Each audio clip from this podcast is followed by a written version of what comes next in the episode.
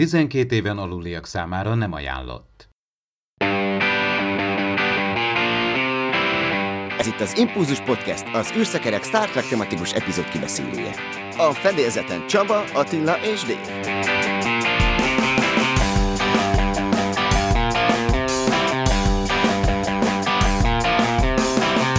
Köszöntjük a kedves hallgatókat, 142. adásunkban a Star Trek Discovery harmadik évadába kezdünk bele, hiszen megérkezett az első epizód. A mikrofonok mögött műsorvezető társaim Attila és Dév. Sziasztok srácok!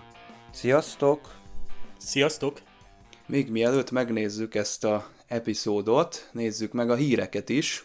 Három előttünk álló élő szereplős Star Trek sorozat van, ugye a Picardnak a második évada, a Strange New Worlds, illetve a 31-es szekciós sorozat, aminek nem tudom, hogy ez lesz-e a címe, nem biztos, de azt mondta Kurtzman, hogy aggodalomra semmi ok, mindhárom sorozat nagyon jól halad, és hát azt is megtudtuk, hogy a Star Trek Discovery-nek a negyedik évada az hivatalosan is berendelődött, de minthogyha lett volna erről korábban szó, nem? Tehát ö, voltak olyan nyilatkozatok, hogy a már tudják, hogy hogyan le, kellene folytatni a, a negyedik évadot, de minthogyha most történt volna ez a hivatalos megerősítés, hogy igen, akkor biztosan lesz majd negyedik évad, és ezzel együtt azt is tudjuk most már, hogy novemberben fog kezdődni ennek a forgatása. Azt hiszem, Dave, te mondtad múlt héten, hogy akár a, tényleg benne lenne akár a Discovery-ben egy 7 évados sorozat lehetősége is, és úgy néz ki, hogy ez bejön, mert rákapcsoltak, azt mondhatom. Hát még a harmadik ré, harmadikból még csak az első epizód került ki nemzetközi szinten, és tényleg készül a negyedik, tehát van mit várnunk, és a többi sorozatnál is, hogy elmondom én mindig, hogy most kezdődött el az aranykor a Star Trekben. És ebben az aranykorban Kurtzman még azt is el tudná képzelni, hogy hát újra egyesülne a tévés és mozis franchise, az SFX Science Fiction magazinnak adott interjúban. Tehát hiába, hogy a CBS All Access elnézést, a Viacom CBS alatt úgy, úgy szóval idén hát egyesült a teljes Star Trek franchise, gyakorlatilag a produkciós ágak azért még mindig külön mennek, lásd ugye a Holy féle tervek, és hát Kurtzman, aki ugye hát komolyan dolgozott az első két Kelvin idővonalas mozifilmen, szívesen látna azt, hogy ugye a kontinuitás, a tartalmak, a témák így egybe, hát legalább egymásra hangolódnak, pont erre adna lehetőséget a, a franchise, ha bár most ugye nyilván tele van mindkét keze, és iszonyú sok dolga van, a sorozatokkal. Nyilván nem ő lenne mondjuk az, aki talán egy kalap alá hozza a mozifilmes meg a tévés franchise de ez, ez talán jó tenne a treknek, hiszen nem ez volt 90-es évek a másik virágkorban is, hogy egy óriási átjárás volt és összefüggés a, a mozis tévés franchise között.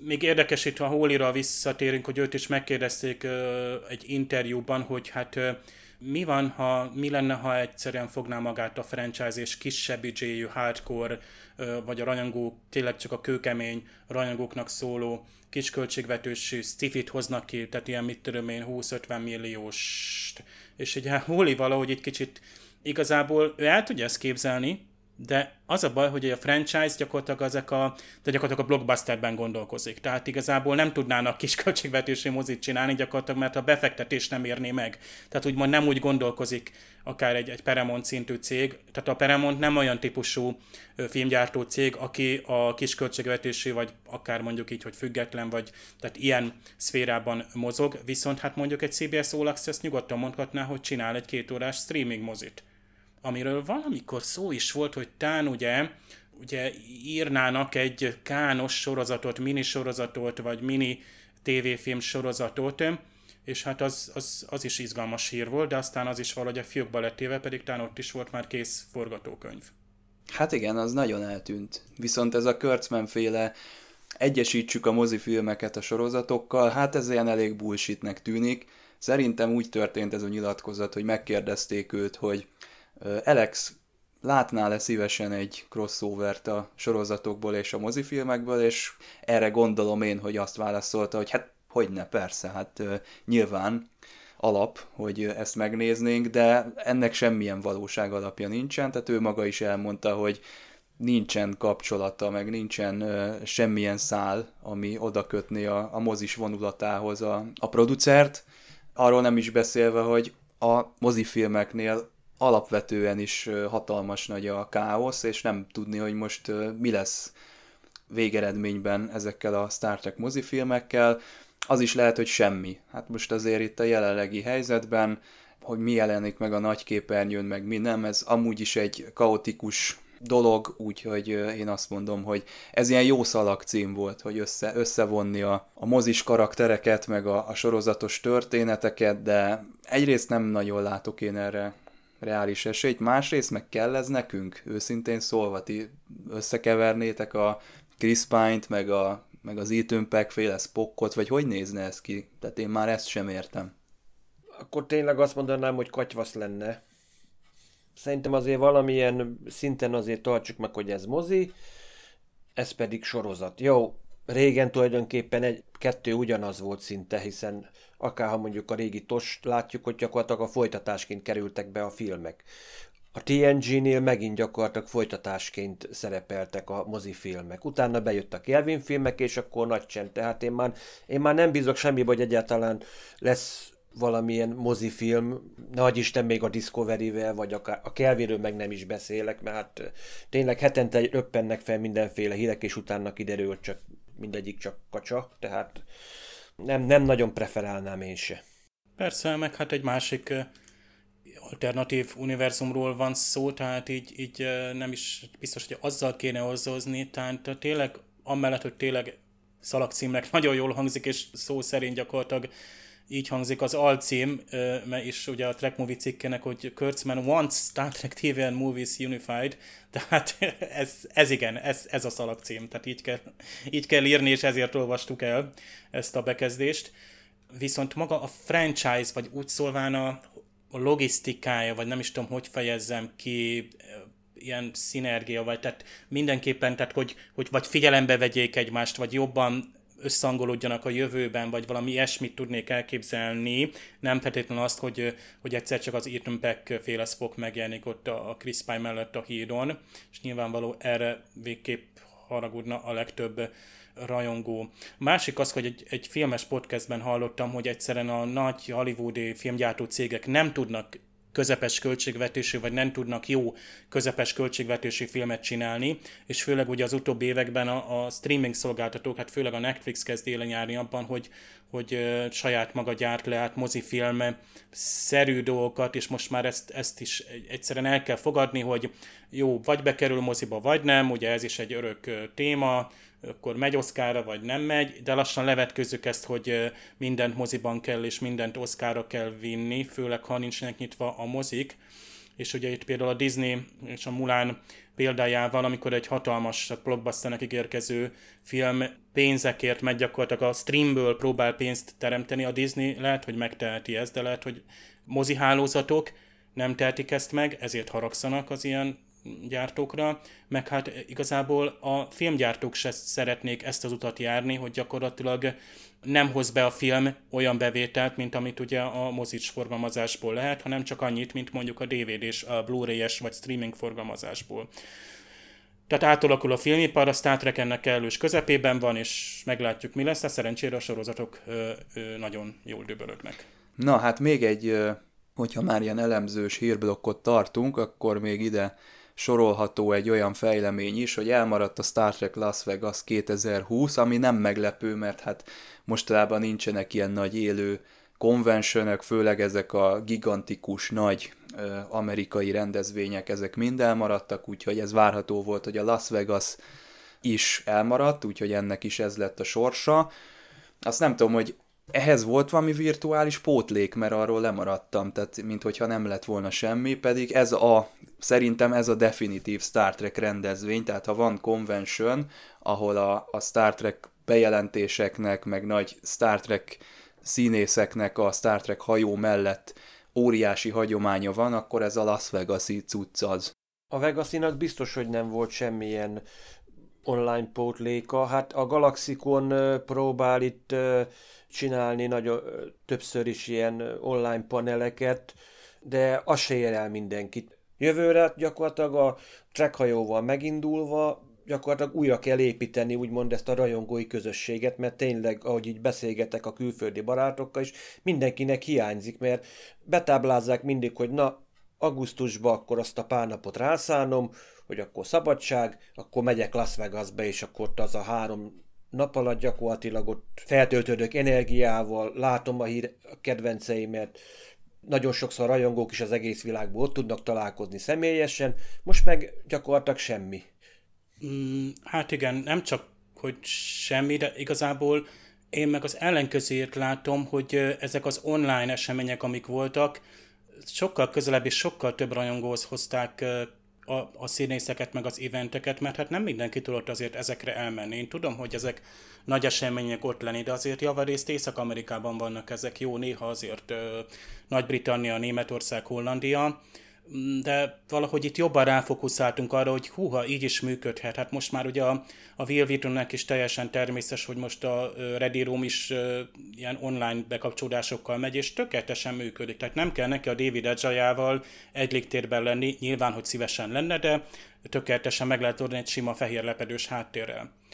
Én most felfigyeltem viszont egy négy nap múlva esedékes filmfesztiválra, ez a Downtown Los Angeles Filmfesztivál, DTLA, ahol egy igencsak különleges Star Trek történelmi vagy történeti esemény fog megtörténni, nevezetesen van egy Ben Everhart nevű forgatókönyvíró, aki benevezett erre a bizonyos filmfesztiválra egy forgatókönyvet, amelynek az a címe, hogy The Creator, és a kreátor, ez nem más, mint Gene Roddenberry.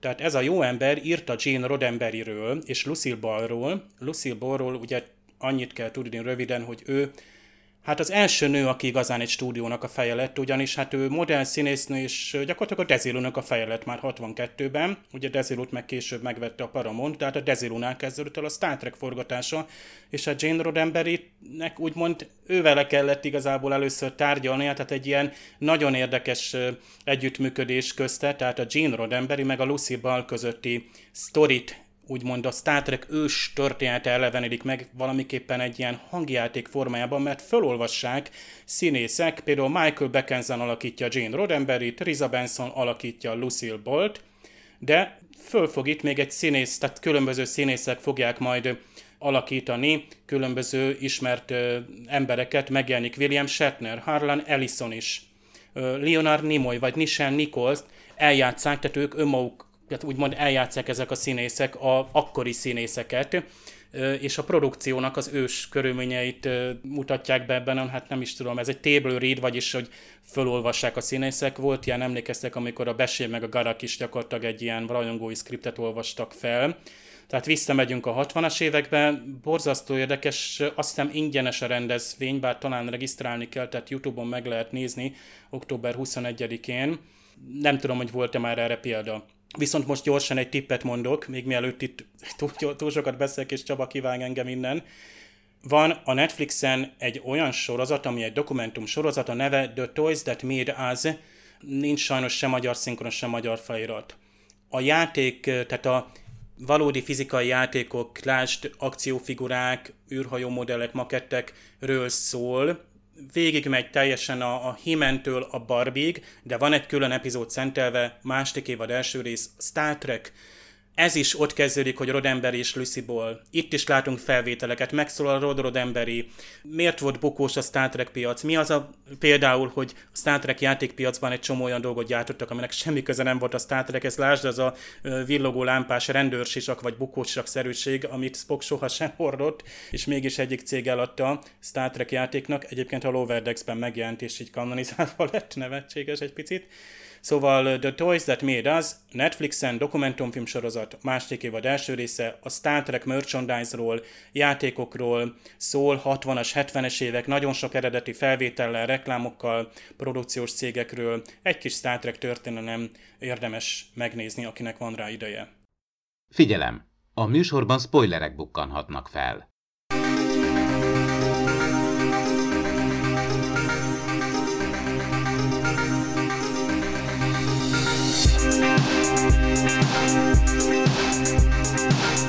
Azt eddig is tudtuk, hogy Michael Burnham és Booker karaktere közel fognak kerülni egymáshoz a harmadik évadban, viszont nem sejtettük, hogy úgy kezdődik ez a viszony, hogy Michael Burnham lefejeli Bookernek a hajóját, illetve múlt héten ezt már tudtuk, mert kijött egy sneak peek az évadnyitóból, és pont ez a jelenet volt benne, úgyhogy mindketten lezuhannak egy bolygóra, ami eléggé hasonlít Izlandra, és hát ott végül is egy ilyen rövid marakodás, kibékülés, aztán szakítás, megint egymásra találás van. Dave, mintha te mondtad volna itt az egyik adásban, hogy azt szeretnéd, hogy az első rész az csak a Michael Burnhamről és a Bookerről szóljon. Hát tessék, így történt. Nem tudom, hogy mennyire vagy elégedett a végeredménnyel. Teljesen elégedett vagyok, tehát ha már megszólítottál ezzel kapcsolatban, tetszett, ezt vártam, pont ezt vártam, Burnhammel együtt kalandozunk, visszatért a Discovery-nek az az eredeti mm, célkitűzése, hogy a, a, a Michael Burnham szemszögéből látunk mindent nem látjuk a Discovery-t. Mutathatták volna, hogy közben a szaróik éppen éledeznek. Hát az első évadban. Ott se láttuk a Discovery-t. Első évad, így van. Hát a Will föl is tette megint a kérdést, amit annak idején a Matt Myra, hogy hol, a, hol van a Discovery és hol és mikor van a Discovery, még talán az is egy kérdés, és szerencsére ezzel kapcsolatban homályban hagytak minket a készítők, tetszett, hogy így indult, és hogy a bőrnemmel együtt rácsodálkozunk, hogy itt meg mi van. Azt tudjuk a komputertől, hogy mikor vagyunk, de hogy mi történt, mi van a föderációval, melyik ez a bolygó, ki ez a, ez a, ez a buker, szépen lassan fejtjük fel a dolgokat. Van annak azért harsány jelenetek, és tényleg ránk zúdul. Annak a világnak nem csak ez a lepusztult, vagy ilyen rustikus része, hanem ez a nagyon hipermodern jövő, vagy az a kicsit cyberpunkos beütésű, de ez a kettősség is tetszett apróbb hibák azért előjöttek, mint egy kicsit, kicsit túlmaszkolt andriaiak, vagy kicsit megint ezek a verekedések, meg ezek az akciók ott az Orianakkal. Egy picit az a régi Discovery is, amik mindig mondtuk, hogy túl sok az akció, de amúgy jó kiegyensúlyozott rész volt, sok nyugodt résszel, beszélgetéssel, ami nekem különösen tetszett, hogy tényleg építünk két karakter tovább, egy újat, és a bőrnemet is ebben az új szituációban jó volt így látni. Azon tűnődtem egyébként, hogy lehet, hogy megnézték a úgymond az első Kelvin filmet, és ott is azért tudjuk, hiába ugyanabba a fekete lyukba esik bele mondjuk Spocknak a hajója és maga a Narada is, nem is ugyanoda, meg nem is ugyanakkorra kerülnek vissza, tehát elvileg egy ilyen idő alagúton keresztül, attól is függ, hogy mikor lép el be. Tehát lehet, hogy szerintem ez a pár hónap, vagy hét, vagy lehet, hogy még a azt mondom, hogy itt nagyon úgy néz ki, a, ha aki megnézte mondjuk az előzetest is, mondjuk az új film, az új epizódnak a végén, lehet, hogy még a következő epizódban sem nagyon fogjuk látni discovery lehet, hogy csak a végén, hogy egyelőre tényleg azon építenek, hogy hogyan tud ez a két karakter Book, aki tényleg ugyanolyan öntörvényű egyébként, mint maga Burnham, tehát amit szoktak mondani, hogy két bolond egy pár, de itt ezt a bolondot ezt időzőjelbe tenném. Na most, hogyha egy hölgy lefejel téged, most nem, nem fogok neki egyből virágot venni, de ö, sose lehet tudni, tehát, ö, de viszont na, mind a ketten túlélő típusok azért, ha megnézed. Búk is, ö, hát tényleg az a Han Solo féle csirkefogó gyakorlatilag, csak neki nem csubakkája van, hanem egy, hanem egy macskája nem csak a haszon, meg az, hogy hogyan vágjak át mást, hogy nekem jó legyen, hanem tényleg, hogy valami nagyobb feladatért is tudjon harcolni, hiszen láthatjuk, hogy azért ő is azért elég összetett személyiség azért. Van hite, van valamilyen, az, attól függetlenül, hogy tényleg egy sírkefogó, azért van egy, egy saját becsületkódexe, vagy hogy nem tudom, hogy nevezni. Tehát van, amit nem tesz meg a profitér, van, amit megtesz, de lehet, hogyha mondjuk a föderáció fennmarad, akkor buk valaki egész más lenne. Lehet, hogy csillagflotta tiszt lenne, lehet, hogy egy, egy kapitányként vezetne egy csillaghajót, nem pedig ilyen kereskedőként. Hát, mint emlékeztek, mondjuk az Orville-nek volt egy ilyen alternatív epizódja. Hát igen, a Burnhamnek hosszúra fog nőni a haja, mire megérkezik a Discovery. Ez jön át a trailerből, de ahogy Attila mondta, ez a Booker, ez egy meglehetősen egyedi figura, és örülök neki, hogy beletették ezt a Hát nem is tudom, hogy hogy lehet ezt mondani, amikor imádkozik és virágot azt meg ért az asztroférgeknek a nyelvén, vagy valahogy tud vele azért kommunikálni, vagy empatikus kapcsolatot kialakítani. Ennek köszönhetően ő tényleg nem csak egy Han Solo maradt, hanem mélyebb karaktert kaptunk itt Pont a Han Solo ugye ő nem hitte az erőben, vagy legalábbis eleinte. Tehát úgymond a spiritualitás nem volt benne. Tehát érdekes, hogy a Buk azért nem követi le teljesen az ő alakját, tehát nem hozza teljesen ezt a űrzsivány, mert azért kiderül, hogy ő neki a moralitása, tehát teljesen más. Tehát ott van egy nagy fordulat, ugye, amikor rájövünk, hogy ő valójában mit is csinál. Tehát mi, mi, mi is az az áru, amit szállít. Egyébként áruszállítása például emlékeztek a hetedik Star Wars mozifilmben is a Han Solo micsoda, hát nagyon csúnya nagy állatokat szállított, de ők nem voltak, tehát igazából azért voltak, hogy ijeszgettek, és itt látok azért egy különbséget a Star Wars meg a Star Trek között. Tehát itt van egy nagy csúnya állat, erről simán kiderül, hogy, hogy gyakorlatilag éppen most párzik, és akkor éppen meg kell menteni, mert kipusztulóba lévő faj. Ez nem a mennek ezek a nagy csúnya lények véletlenül a ja, mániáj? a, a Vega. Igen, mert az is ilyen Kelvin film. Nagyon csúnya kicsit. volt egyébként, tehát nem tudom miért kell ezt a, ilyen, ennyire tehát visszataszítónak ábrázolni. Egyébként egy pillanatra én, én még attól is féltem, hogy az a szörny, az a gyakorlatilag a, a Grudge, tehát a cica változik át, lásd ugye a Marvel kapitány című filmben, hát ott a bele is kap a macska ugye a Fury-nak a, a szemébe, spoiler, spoiler, miért van szemfedője a Fury-nak, hát egy cica oda nyúlt, mert ez a cica is igen, csak csúnya is tud lenni. De hát ez egy prototípus, nem mondanám, hogy lenyúlás, mert most már ezek ilyen ős, tehát ilyen, tehát a szóló is olyan alak, hogy gyakorlatilag egy archetípus, tehát a, vagy a volt itt ez a nagyobb zsivány, vagy akinek dolgozott, nem is tudom, az a Kozmó, akit egyébként tudjátok, hogy a Linus, aki a Linus-t játszotta, ugye a Sauriai, akinek olyan furcsa szemei meg feje volt, meg tüsszögött időnként. Na. Tehát a Discovery-ben, a másik évadban még Linus volt a színész, most meg már ő volt a Kozmó, vagy legalább a hangja, tehát már itt elég komoly izéje volt, tehát maszkia. Volt egy kis mandalori hangulat, de azt nem bánjuk. Tehát pont ennyi kell de amúgy a, tehát pont ez a kettősség, hát nézzétek meg a hajó belsejét, tehát, és itt az atmoszféra teremtésben tényleg le a kalappal, nem azzal kezdődik ugyanis az, ez az epizód, amit várunk, tehát hogy a Börnem és a Booker összeütközik, hanem ott van ugyebár hát a föderációnak ez az utolsó képviselője, aki gyakorlatilag egyes egyedül tengeti ott az életét, ilyen, ilyen programozható anyagú nanomolekulás bútorok között, amik azt lesznek, és itt van az, hogy ezer éve vagyunk később, hát persze, hogy ilyen egy, egy, egy iroda, nanitokból épül fel, vagy nem tudom miből a bútor, vagy a Bookernek is a, a, az a panelje, de amúgy az meg volt építve gyönyörűen, ha valaki megnézte ilyen behind the scenes, az a Booker hajóján a vezérlő panel, az fizikailag meg volt építve, csak még rá volt vetítve nyilván ezek a érintős cuccok. Szárnyas fejvadász 2049. Emlékeztek, elején Szepper Morton, ugye Dave Bautistahoz megyünk be. Milyen résztességgel van megcsinálva ugye a ház, az atmoszféra, az, az a, tehát ott, ott szeretnénk maradni, vagy a, ugye egyébként a kének is a, a, a lakása.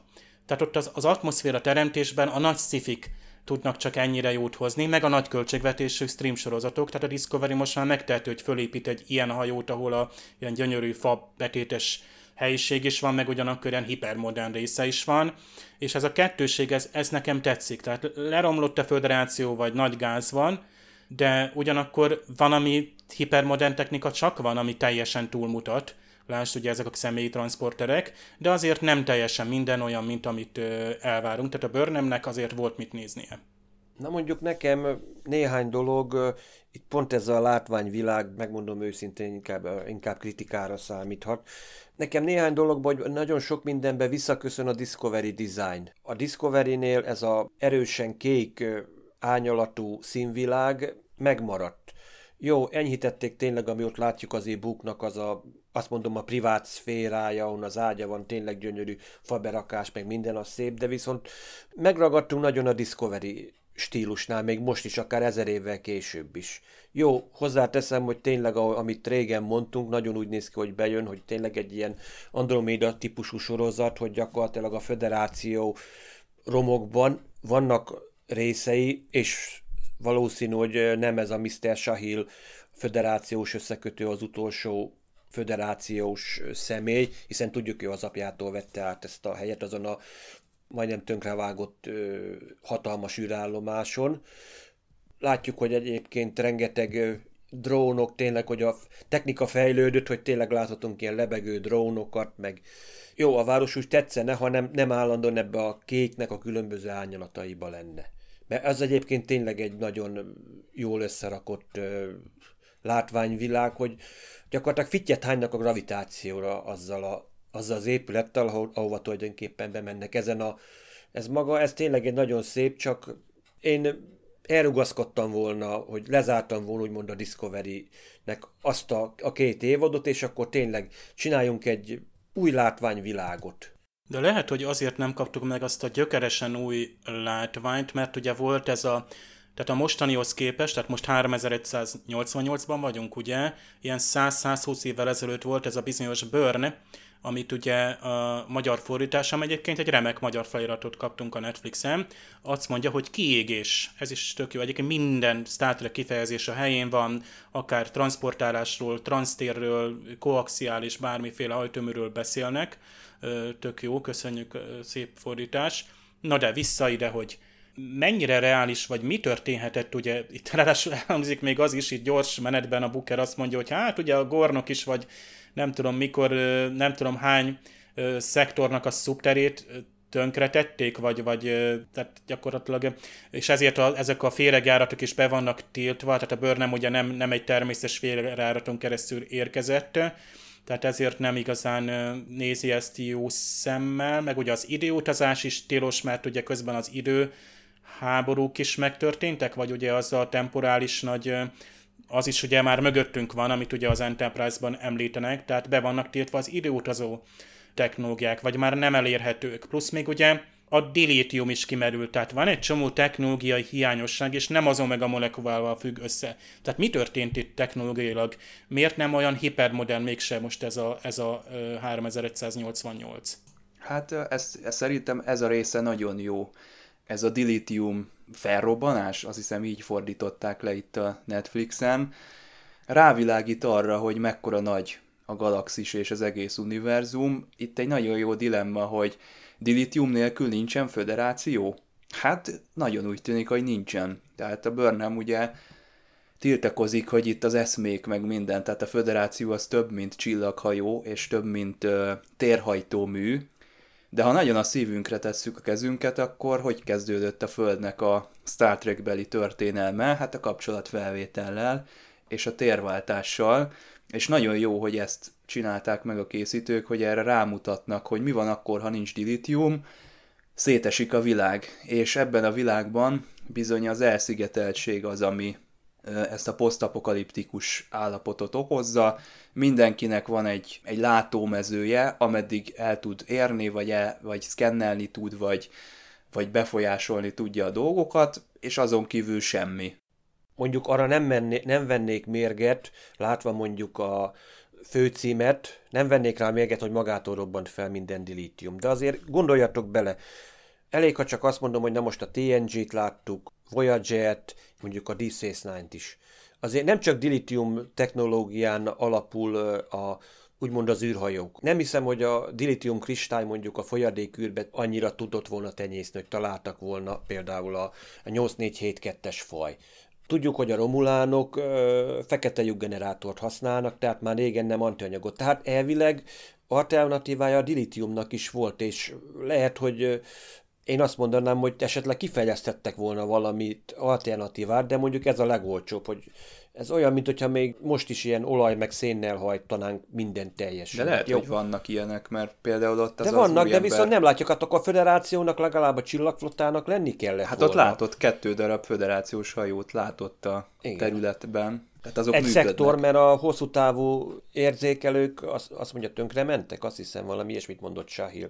Valamilyen szinten van, csak most vagy drága, nehéz a előállítása, vagy valamilyen kockázata biztos van, de viszont az, hogy az egész társadalom gyakorlatilag gajra ment, és hogy az egész, azt mondom, az egész ismert galaxis, vagy az akkori ismert galaxis, hát mint láthatjuk, hogy az egész galaxis tudná elvileg szkennelni, hogyha meg lenne, tehát már túl vagyunk azon, hogy csak egy kvadránsba vagyunk beszorítva ezer évvel később.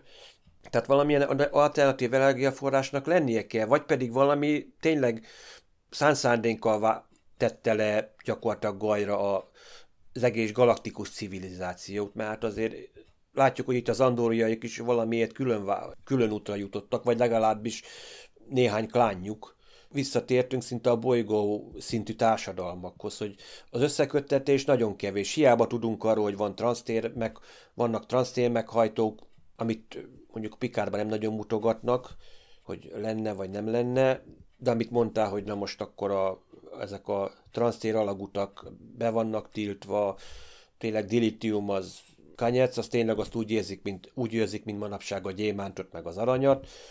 Elvileg lenne kéne akkor másnak, szubtértranszportereknek kéne lennie, amit láttunk például a Voyager-be is, vagy akár a Dominionnál is. Meg a régen ott az ikóniaiaknak voltak azok a kapui. Kapásból itt vagy 5-6 féle dolgot felsorolhatna az ember, hogy mindent a dilitiumra építettünk, mint, mint tényleg azt mondom 20 évvel, 20 vagy 30 évvel ezelőtt is, hogy olajra meg a szénre épülünk vagy régen, amikor a gőzgépekkel megindult az ipari forradalom. Hát gőzgépet már csak maximum hobbiból használunk, mert már egyéb technológiákat is kifejlesztettünk. Tehát így ezt nem értem, hogy mindent, egy, mindent tojást egy kosárba, és hogyha a kosár kiborul, akkor tényleg megyünk a levesbe.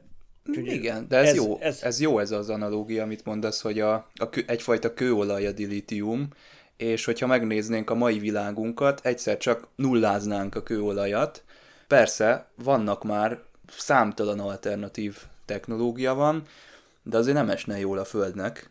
Alan Dane Foster írta a 79-ben azt hiszem, vagy amikor a nyolcadik utas a halált írta, hogy azt mondja, hogy jó, rendben van, Földnek van atomenergiája, fúziós energiája, minden, de atomenergiából nem tudsz csinálni műanyagot, tehát muszáj a világot, az univerzumot átfésülni kőolaj, meg egyébekért, amikből műanyagot, meg különféle anyagokat tudsz csinálni. Tehát itt valamilyen szinten tényleg, ahogy te is mondod, hogy a dilitium itt a mindennek az alapja, hogy most vagy nem találtak úgymond valami helyettesítő anyagot, ami mondjuk elég olcsó, hogy akár széles körbe elérhető legyen, vagy pedig itt valami tényleg valami nagy, valami nagy dolog történt. Én legalábbis ebből indulok ki, hogy azért, hogy mi, ha a főcímet megnézzük, mert arra mondjuk nem beszéltünk, hogy abban is rengeteg érdekesség van egyébként. Megint elrejtenek mindenfélét a készítők benne.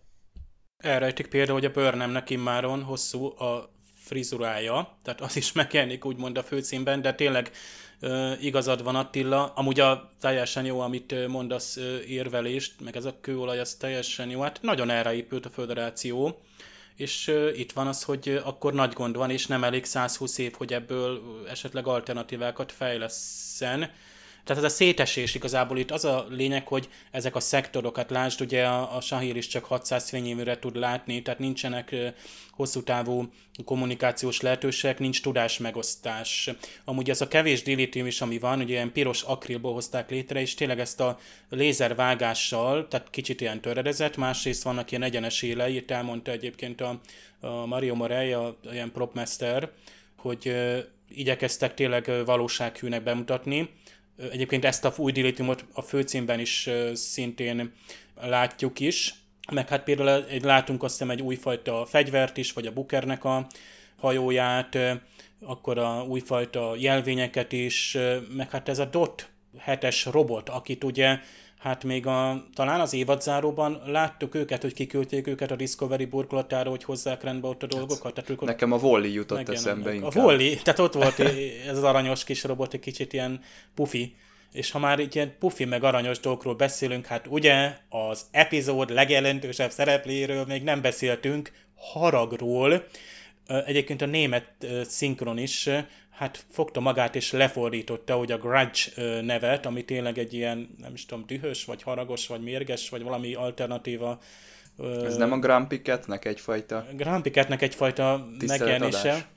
És hát ugye most az is kiderült itt, hogy David Ajalával majd fél órán át beszélt a, a Will Weden az uh, Ready Room-ban, hogy két macska játszotta el ezt a szerepet, és talán még a David Ajala se tudja, hogy melyik volt hím és nőstény, Viszont ami nekem, engem amúgy, hogy nagyon aranyos a cica, keveset láttuk, még egy ideig ott volt a Bukernél, aztán a pulton ült szép nyugodtan, majd szépen lehuppant onnan.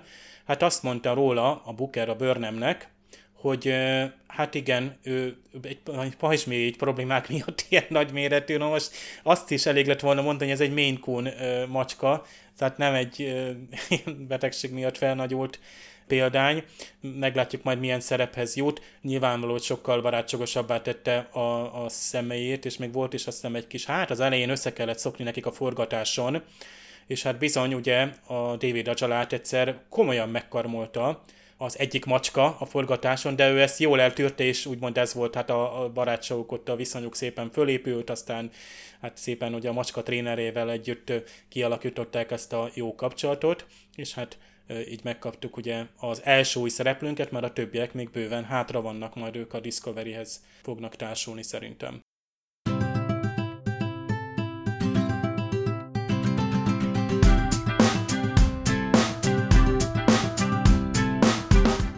Kicsit visszatérve itt a világhoz, ez a kiégés, ez ahhoz képest, amilyen messziről érkezett a Burnham időben, nem volt ez olyan rég, tehát 100-120 évvel ezelőtt történt, és az a kérdés, hogy addig mi történt a hatalmi viszonyokban, és miért van csak 6 darab csillag a föderációs zászlón. Nem lehet, hogy már eleve a harmadik ezred fordulóra meggyengült a föderáció, és már nem az volt, mint amit mondjuk megismertünk a korábbi sorozatokban, és lehet, hogy ezek a hatalmi átrendeződések is hozzájárultak ahhoz, hogy ez a világ ennyire elszigetelt tudott lenni. Szerintem nem ezt jelenti az a hat csillag. Lehet, hogy most így a nem kánoni történelmre tudok hagyatkozni, ahol ugye azt mondják, hogy a sok különböző ilyen háború, az a 8472-esek, meg a Borg egyebek, hogy létrejött egy az Alfa Kandráns létrehozó Alfa Szövetség, Klingonok, Föderáció, Ferengik, meg még több faj. Tehát lehet, hogy éppensége itt ez a, ez a hatos, ez tulajdonképpen a régi alfa kvadráns, alfa beta kvadránsnak a úgymond egyesült tagjaira is utalhat akár, hogy tényleg, hogy a klingonok eljutottak odáig, hogy igen, hogy nem csak szövetségre, hanem egyesültek is mondjuk a föderációval. Hiszen tudjuk, hogy a 2553-ban ők is ott voltak a gömbépítők elleni háborúba. Tehát lehet, hogy ezt jelképező a, a nagy föderációt létrehozó hat birodalmat meg volt a temporális hidegháború, és lehet, hogy akkor történt valami, amit úgymond azt mondom, hogy a vesztesek bosszúja. Mert nekem így ez jut eszembe, hát itt meg vissza tudok utalni mondjuk, akik ismerik a Renegades rajongói filmet, amit szintén, amiről már nagyon sokat beszéltünk, ott is tulajdonképpen azzal kezdődik, hogy hoppá, eltűnt egy, a föderáció egy fontos dilitium lelőhely világa, és nem tudják, hogy mi történt, és ott is vaka, mindenki gondolkozik, hogy hát ha ez eltűnik, akkor megszűnik a föderáció, nem, nem tud úgymond működni. Tehát én erre tudok gondolni, hogy itt valami nagy csapás itt betalált, és talán egyéb is van, hogy valami, azt mondjam, összeesküvés van az egész mögött, hogy valami külső erő szétzilált mindent, volt egy jó működő galaktikus állam, amit ha nem is egy nap alatt, de leromboltak. Hát emlékezzetek a Revolution című sorozatra, ahol ugye tudjuk, hogy az internet, meg minden, minden elektromos dolog lefagyott, és egy vagy két éve utána már gyakorlatilag csak ilyen, tényleg ilyen nomád körülmények voltak. És az volt az úr, akinek volt, ott is valaki beindított valami primitív számítógépet, ott azt az első évad végén. Jó volt az a, az a, a sorozat, ez pont, ahol jól megvan alapozva egy ilyen posztapokaliptikus világ, azt, azt, azt, én, azt én szeretem. Itt, itt egyelőre nekem ez a magyarázat elég, mert valószínűleg később többet is megtudunk. Amúgy az például tetszett, hogy ugye itt hát voltak ilyen szópaénok, hogy Burn és Burnham, természetesen, hogy nem, és uh, amikor itt a, az elején ott a, például a Booker nem akarja megtudni Burnhamnek a nevét, egy nagyon picit féltem, hogy esetleg amikor a Burnham bemutatkozik neki, akkor Booker megkérdezi, hogy Tudjátok, mint az első évadban. Ja, az a Michael Burnham? Ja. Nem, itt már senki nem emlékszik rá, mert gyakorlatilag ők már történelem. A Discovery sem emlékszik senki, tehát a Bookernek sem rémlik, meg ugye a föderációs képviselőnek se, mert gyakorlatilag ez már történelem. Ők már csak szellemek. Tehát vannak még egy-két ilyen hívők, akik most nem tudom, a Bookernek a família egyébként az nagyon érdekes volt, ahova ő visszavitte ezt a, tehát ott egy ilyen kis idilli környezet van, nagyon szép helyen volt forgatva, ahol ugye a tóba visszavitték ugye ezt a transférget, ugye ezt a mollit, és ott volt, tehát a Pukerhez hasonló öltözetű népségek voltak, de ők, ők lettek volna ezek a vadorzók, mert a Buker azt mondja, az ő családja tök más, ő gyakorlatilag egy eltérés.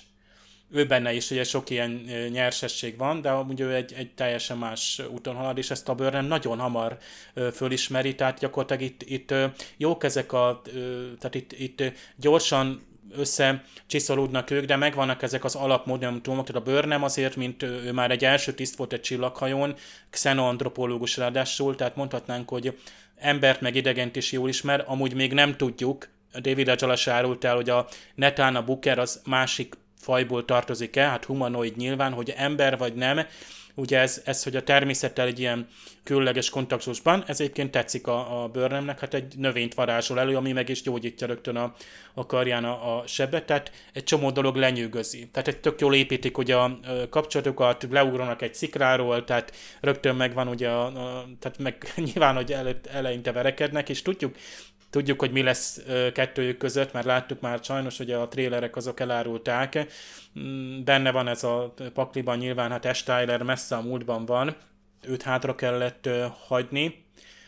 Szóval jól épül ez, tehát szerintem ez, ez logikus, és az is, hogy például itt a Sahil, tehát ő, akit föl se eskedtek, már, már nem volt, aki megtegye de mégis minden nap bejár az irodába, tehát még őrzi azt valamiképpen ezt a lángot, ezt a zászlót, és szerintem én úgy érzem, hogy Attila van ö, olyan jó nyomon, hogy nem, tényleg nem azt jelenti, hogy már csak hat tagja van a föderációnak, vagy hat faj, tehát ez nem a leszűkült föderációt jelzi a zászló, hanem ez az utolsó föderáció zászló, amikor még volt föderációlás 120 évvel ezelőtt. Ez egy szép tiszta zászló, de ugye a Sahil nem merte föltenni, mert ugye ő, ő neki nincsen joga. Tehát itt most Michael Burnham az egyetlen hivatalos parancsnokló tiszt és ő ki is adja a parancsot, hogy ugye, mint hivatásos tiszt fölvonja a zászlót, utána, hogy mint tiszt gyakorlatilag a Discovery kesése lenne ugye gyakorlatilag majd ennek a Sahirnek a feladata, tehát ilyen összekötő ember lesz, de mi van, ha minden állomáson van ilyen volt föderációs tiszt, és elég jól néz ki neki a helye, tehát nincs lepusztulva.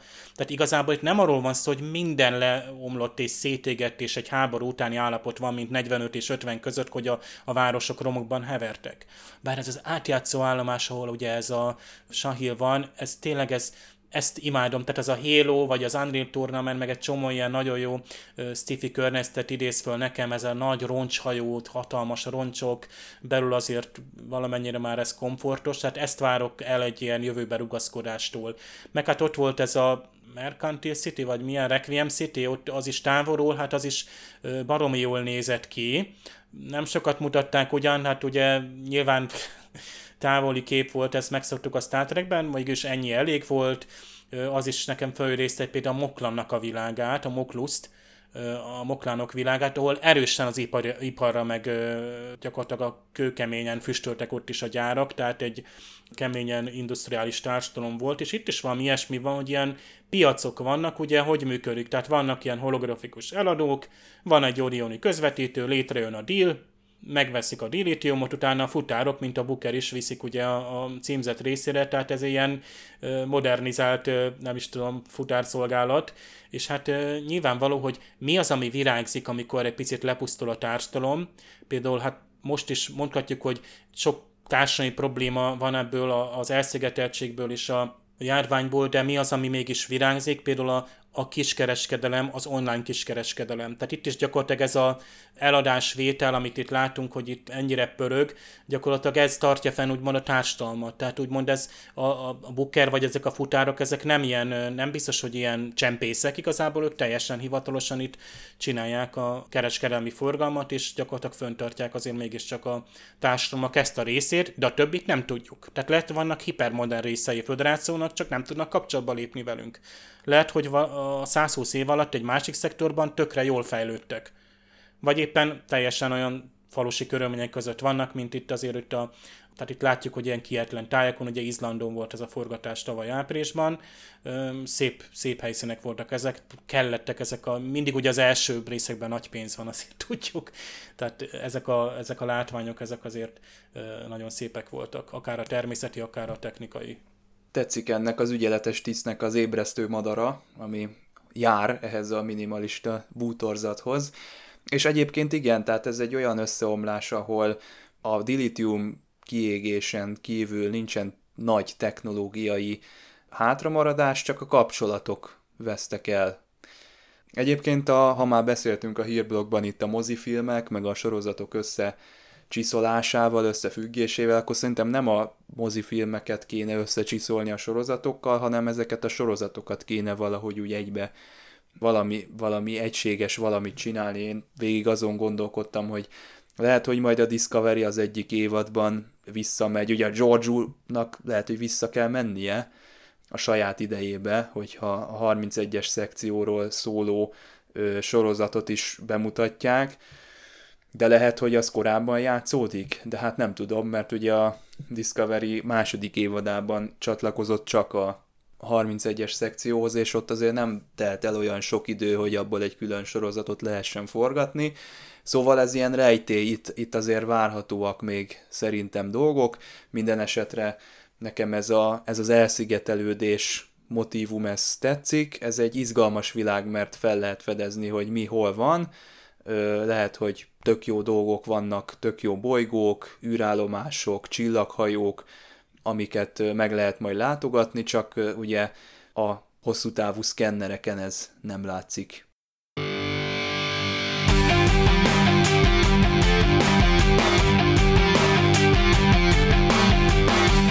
Minden évad premier látványosra sikerül, ugye a Discovery második évadában is egy Kelvin-szerű filmet láthattunk.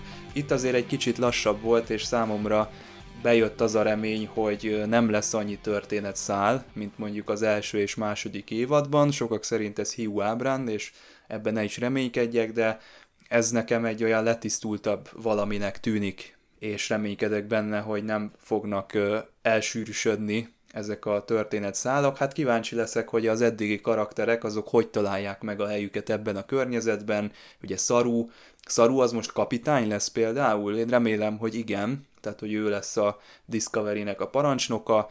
Ugye ott van Tilly, a saját idejében félbeszakadt a, a parancsnoki tréningje, vagy ez a kiképzése, úgyhogy valami új célkitűzést kell találnia neki is ebben a korban. Aztán ugye a Stamets és a Kalberdoki, és jönnek új szereplők is, akikkel meg fogunk ismerkedni, és hát a Tig Notaro által alakított Jet Reno, ő is nagy kedvencem lett a, a második évadban. Őről azt mondta Alex Kurtzman, hogy ő, ő benne az a jó, hogy egy ilyen tökre természetes személy, és nem úgy lehet vele leforgatni egy produkciót, mint hogyha egy színész lenne, hanem minden, amit úgy mond és csinál, annyi, az egy olyan önazonos, tehát mint hogyha Tignotárót látnánk, és ez egy olyan jó ö, dinamikát ad ennek a sorozatnak, hogy ő is benne van.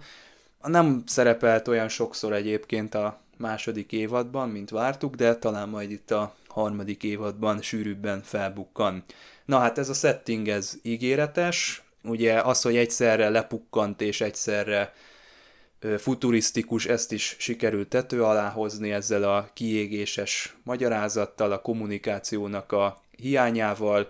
Ugye maga Burnham jelentette itt az első részben azt a reményt, ami egy ilyen föderációnak az újjáépítéséhez szükséges. Tudjuk ugye, hogy a Csillagflotta és a föderáció az az igazi, tehát az emberiség megtalálta a helyét és a működését ebben a világegyetemben, és ez lesz az a korábbi állapot, amihez vissza kell térni. Meglátjuk majd a következő epizódokban, hogy ez sikerül-e ezekkel a kék ányalatú Discovery világ stílussal nem vagyok teljesen kibékülve, továbbra sem. Egyébként magát azt mondom, hogy a történet érdekesnek ígérkezik, hogy igen, hogy most itt újjá kell építeni a föderációt. Nem elég az, hogy most csak kalandozunk a világegyetembe és próbáljuk felfedezni, hanem igen, itt ami úgymond elromlott, meg kell javítani. És mivel hogy azért a 32. század, 3188-ban vagyunk. Itt tehát a készítőknek is tényleg azt mondom, hogy csak a fantázia szabhat át, mert mondjuk akár a Földet, vagy akármelyik ismert bolygót gyakorlatilag úgy tudja bemutatni, hogy nem kell úgymond a régi sablonokhoz nyúlnia, tehát teljesen, teljesen másfajta világot is mutathat. Hogy jó, mondjuk lehet, hogy mondjuk a Kronosz teszem azt mondjuk a Kronoszon mondjuk esetleg megvan még a úgymond a kancellári palota, de lehet, hogy körülötte valami egészen más, vagy akár mondjuk a vulkánt is mondjuk, lehet, hogy már nem is teljesen sivatagos világ, vagy ki tudja, tehát úgymond itt nagyobb alkotói szabadságot kapnak a, maguk az alkotók is. Tényleg itt egy történelmi távlatot ugrottunk.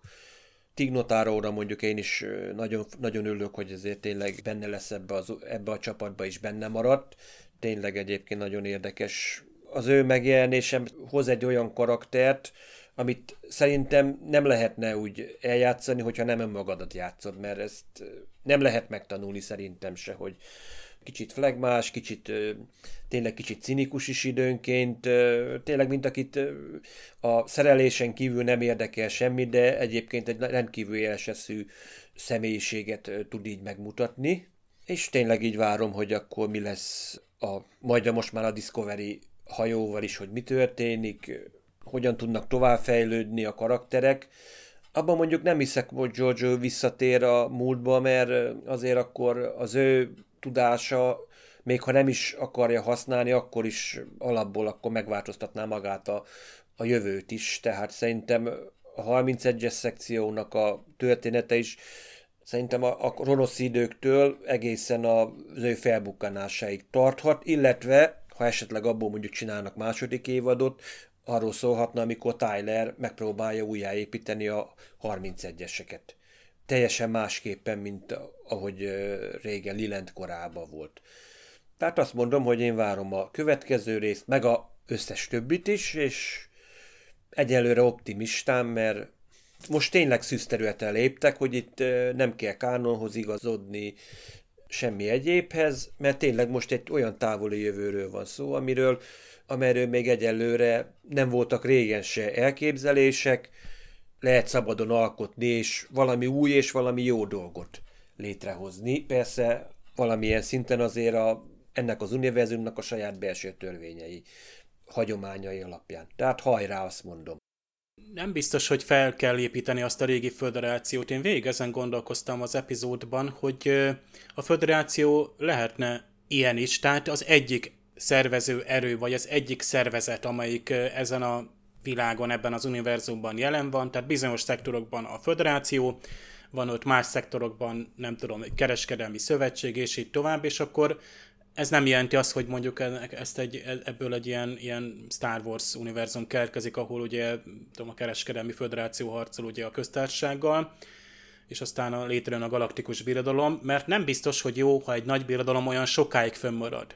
És most itt a föderációról is mondjuk, ha legjobb értemben is mondom, hogy egy hatalmas szervezet, mely nagyon sok mindenkit egyesít, előbb-utóbb ott is esetleg beállhat egy ilyen stagnálás, amiből esetleg egy válság hozza ki, vagy hoz egy olyan változás, amiből aztán lásd újra éled, és akkor most itt az új remény, az, az, az majd a bőr nem lesz, de nem személyesen van rátéve ez. Tehát a bőr nem egy random személy. Tehát szerencsére nem tette meg az epizód azt, hogy ö, ö, ugye kimondtuk azt, hogy ja, te vagy az a Michael Burnham, és pont te rád vártunk, hanem te vagy a régi föderációból, abból a, a történelmi időkből, amiben már csak hisznek az emberek, és itt megint előkerül ugye a hit, tehát hogy egy, egy másik, egy, egy, egy idealista korszakban, hogy egy jövőkép, de csak azokkal együtt működik, akik hisznek benne. Tehát gyakorlatilag a föderáció egy ilyen hivatalos szervezeten, meg a, a csillagflotta támogatásán túl is egy olyan, olyan az intézményen túl is felülemelkedő, tehát gyakorlatilag egy, egy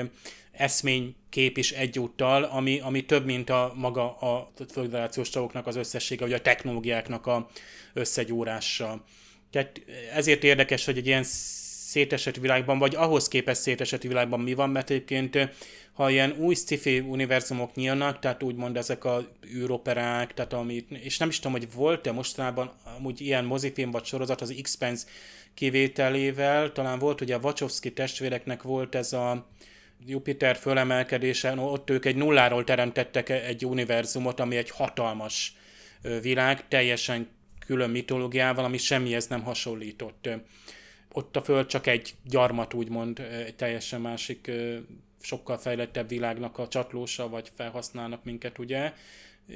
De itt például a Földöt lehet, hogy nem is fogjuk látni. Tehát nekem van egy olyan érzésem, hogy megint nem a Földön fog játszódni, de nem is biztos, hogy tehát most, és igen, a Discovery setting, vagy hogy mondta Attila, hogy a Discovery, Discovery is marad. Tehát továbbra is lesznek olyan felületek, vagy színbeállítások, meg, meg, meg mégiscsak azok az emberek dolgoznak rajta, tehát akik úgymond valamennyire komfortosan mozognak egy bizonyos settingben. Lásd például, amikor megnézted a Booker hajóját, hogy oké, okay, hipermodern, bemegyünk egy folyosón, aztán ott, ott rögtön ilyen több se osztik, tehát az ágya körül teljesen, tehát mintha a Picard sorozatból lett volna, tehát, de egyébként Picardnak a Lastirinán is hát létrehozták újból ugye ő neki a, a francia birtokát, és ott is a csúcsmodern hajóban, ugye ott van a, a, a francia birtok, tehát a régi bútorokkal, tehát gyakorlatilag ami jellemzi Picardot, hogy ő egy, egy régi időkből, vagy a, tényleg a régi erkölcsöséget, tartás képvisel még most is, amikor egyébként a Pikárban is pont ez van, hogy szét van esve a föderáció, vagy nem, nem az igazi, már nem önmaga. Pikár mögött nincs ott a föderáció, nincs ott a flotta, nincs hajója. Hát a Burnhamben most ugyanez van. És szerintem ő hamar két lábra fog állni, mert jó, meg kell keresni a Discovery-t, de, de az lehet, hogy egy nap múlva lehet, hogy ezer év múlva érkezik meg. Az nekem különösen izgalmas, hogy lesz-e valami időbeliség, hogy szaróék teszem azt a következő epizód úgy nyílik mondjuk, hogy fél év múlva. És akkor a, nem tudom, a bőrnemék még mindig dilitiummal kereskednek a Bookerrel, egyszer csak a, mit megérkezik a, a Discovery. Hát láttunk egy kis előzetest, igen, igen, látni fogjuk a Discovery-nek is a belépését ebbe az időségbe, vagy valamelyik időségbe. Tehát a megérkezést magyarul ugye a, a lezáró, második évad záró epizód után közvetlenül találkozunk a Discovery-vel abba a másodpercbe. Tehát nem hagyunk ki semmit. A Vörös Angyal, ugye ez a szút, amiben ő utazgatott, az szépen vissza lett küldve. Ne feledjük, hogy az második évad végén azt az utolsó jelet fel kellett villantani, ezért vissza kellett küldenie a... Tehát nincs már meg az időruha.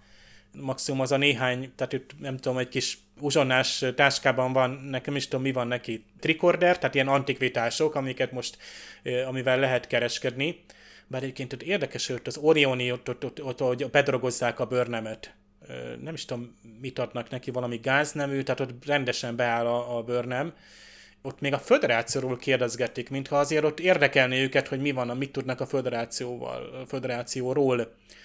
Tehát azért az érdekes lesz majd, hogy itt milyen erőviszonyok vannak, itt a andoriai, a korinőek együtt dolgoznak, fölmerül itt még más fajok is jelenléte, ugye még nagyon régi epizódból kaptuk azt, hogy trillek lesznek jelen, trill szereplőnk is lesz, ugye a Betelgeúzai volt a, ugye ez a Kozmó, nevű, hát ilyen Marcon kereskedő, aki ugye a, egy ilyen antagonista, és hát mégis a Bukerről is ilyen azt gondoltuk, hogy ő egy ilyen antihős lesz valamiképpen, de hát hamar kiderült, hogy, hogy tehát a bőrnemet elég hamar meggyőzte a viselkedése. Tehát a kezdeti ilyen kicsit örremenés helyett, után már azon, azonnal ugye ő bemérte, hogy ez, ez, egy, ez egy rendes ember lesz. És akkor innen építjük tovább. Tignotárót én is várom, Jetrino nagyon kedvenc karakter, és, és igen, előztesben igen, igen, láttuk, és már is mond majd jó dolgokat, mert bizony elég vészterhes lesz a Discovery megérkezése, szóval izgalmas lesz. Én megmertem volna tenni esetleg, hogy igen, megcsinálok egy 90 perces kezdő epizódot. Ugye úgy szét volt szedve az első évad is, teljesen fölöslegesen két részre. Első évad első két epizódja, ugye a, a pilot, tehát itt is ez ilyen reboot szerű valami, most ez ugye tehát teljesen újra startolunk, még azért megvan a régi, régi legénység, régi egyenruhák ott lesznek, és nagyon érdekes, hogy hát most mi a történelmi múltból lépünk ki, tehát majd itt, itt sorban, amikor már nem csak a Burnham lesz ott, akkor majd mi lesz, tehát hogyan, hol, hogyan fogadják ugye a, a föderációnak a volt tagjait, egyáltalán milyen neve van itt a, a, a föderációnak. Tehát ez tényleg csak szellemek, annyira régi már, hát ugye 120 éve, tehát nem ma sem mondjuk, ami 120 éve volt föderációnak, sőt igazából a, a, tehát onnan kezdődik egyébként a modern kor, tehát azért érdekes, ezek a nagy történelmi cezórák, tehát ugye polgárháborúk, világháborúk, ezek, ezek után hogyan éled újra a társadalom, hogyan épít újra kapcsolatokat teljesen új szinten, és itt úgy tűnik, hogy azért abban a 120 évben nem sikerült újraépíteni a föderációt. Nem sikerült áttérni másik technológiára, nem sikerült ugyanazt a szerveztet megalkotni, pedig a föderáció az első megalakulása után azért az javítsatok ki, de lehet, hogy nem kellett 120 év, tehát onnan, hogy mondjuk első kapcsolatfelvétel, meg úgy első NX modellet, meg egyáltalán jó, hát ugye átcserére még nem volt föderáció, de hát körülbelül azért ennyi idő elég kellene, hogy legyen. Tehát minél több emberöltő eltelik ebben a szétesett állapotban, annál nehezebb lesz azt visszahozni, ami régen volt. Tehát itt majd valószínűleg valami teljesen új épül. Lehet, hogy a Discovery lesz itt maga az a katalizátor, ami esetleg például létrehozza a kommunikációt, esetleg itt a szektorok között elkezd kalandozni. Ez például kifejezetten mm, tetszene nyilván, hogy van valami nagy átívelő szál, azt még egyébként nem látjuk. Tehát itt nem látunk, például nem látunk olyan krízist jelenleg, mert itt van egy társadalom, egy ilyen hát változó fejlettségű, tehát a technológiával azért megfelelően bíró, tehát azért nem teljesen lepusztult, tehát nem lesz az, hogy megérkezik a Discovery, és túlságosan modern lesz a technológia, ellenkezőleg elavult, ha bár majd a spóra ajtó érdekes lehet, bár ez nem olyan, mint a vissza a hogy ugye hiába volt ott a, az időgép, ami ugye a fluxus kondenzátor, meg minden, és az működött már szeméttel, de mégiscsak kellett a benzin, vagy legalább lóhajtás, vagy gőzmozdony, hogy begyorsítsák a, az autót 88 mérföldre. Lehet, hogy a Discovery se fog úgy, csak úgy működni majd? Tehát neki is kell a dilithium. Bár mondjuk ugye Stamets most már spórákat tud tenyészteni, azt hiszem ott már ott, ugye múltkor ott az is kiderült. Hát várjuk, nagyon várjuk a, a, a, ezt a harmadik évadot, és tök jó, hogy a negyedik évad már itt, itt elkezdődik, és úgy érzem, valami azt fogja, hogy itt marad az egész, és mindenki itt marad, talán tényleg Giorgio is, és valahogy ő furcsa módon lesz ebbe a 31-es szekciós sorozatba, mert nem mondták szerintem, hogy Giorgio lesz, azt mondták, hogy Michel Yeo lesz a 31-es szekciós sorozatban. Mi van, Giorgio-nak lesz egy klónja? nem tudjuk, mi lesz, vagy még egy tükör univerzumból előkerül temporális dolgokat is szimatolok én itt, ami szintén izgalmas lenne, tehát lesz-e valamilyen időutazás, ami ugye most tiltott, vagy nem működik azzal kapcsolatban, Visszamenni a múltba már nem lenne szabad, mert akkor tényleg ez a tudás az probléma lenne, mert akkor tudnánk a kiégésről. Tehát itt, itt egy lezárt világban vagyunk. Tehát ilyen forma módon itt sincs teljesen az, hogy mindentől el tudunk ragaszkodni, és teljesen szabadon ö, építkezünk, mert vannak ö, alapok, vagy amiket most megteremtünk, azokat ö, kell tovább építeni. Nagyon izgalmas, várom a folytatást. Michael Burnham a 32. század Archer kapitánya, ezzel a provokatív kijelentéssel búcsúzunk a nézőktől, vagy a hallgatóktól, bocsánat, és aki ezek után még szeretné hallgatni a műsort, jövő héten is visszajövünk, tartsatok velünk, sziasztok! Sziasztok! Sziasztok! thank you